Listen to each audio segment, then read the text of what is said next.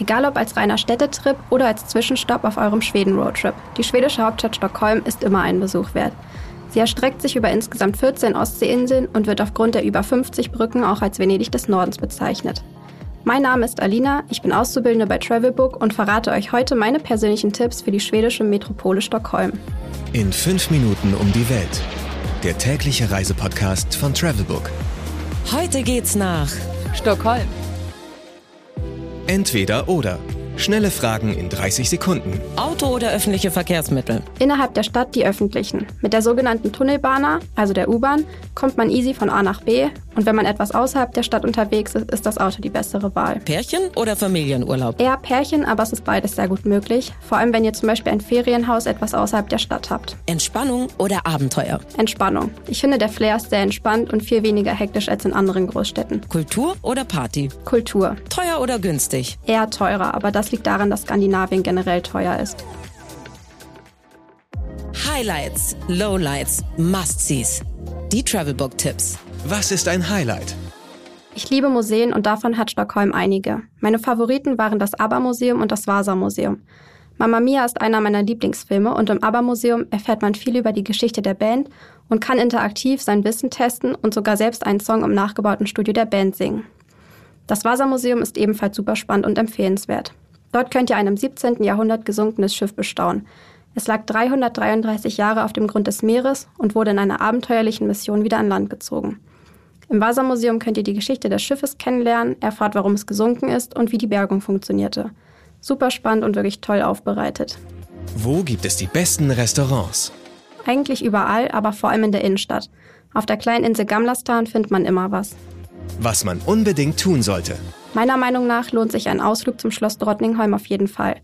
Es ist seit 1982 der private Wohnsitz der schwedischen Königsfamilie und bietet ein wunderschönes Ambiente, um durch den Schlossgarten oder am See entlang zu spazieren. Und vielleicht habt ihr ja das Glück und könnt einen Blick auf den König oder die Königin erhaschen. Welcher ist der beste Spot, um den Sonnenaufgang zu beobachten? Dafür lohnt sich ein Ausflug zu den Scheren, am besten mit dem Auto. Allein schon das Fahren durch die Straßen, die an vielen Wäldern und Seen und dem Meer vorbeiführen, ist wunderschön.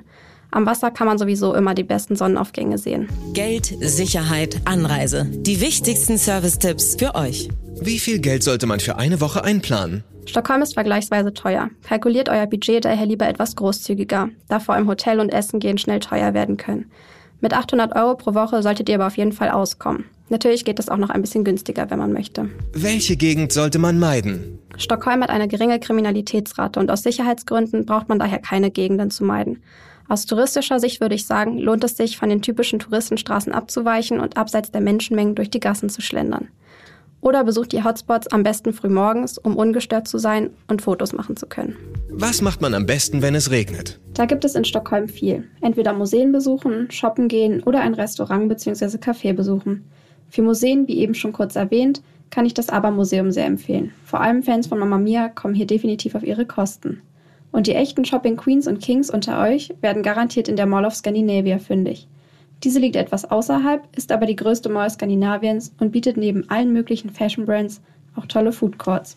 Leider hat die Zeit dort für mich nur für einen kurzen Stopp bei Zara und einen Iced Coffee bei Espresso House gereicht, aber die Mall bietet mit 170 Läden und 44 Foodspots so viel Angebot, dass ihr dort locker einen kompletten Tag mit Shoppen, Essen und Kaffee trinken verbringen könnt. Welche Gegend ist ideal für die Unterkunft? Wir waren etwas außerhalb in einem Ferienhaus am See in Solna.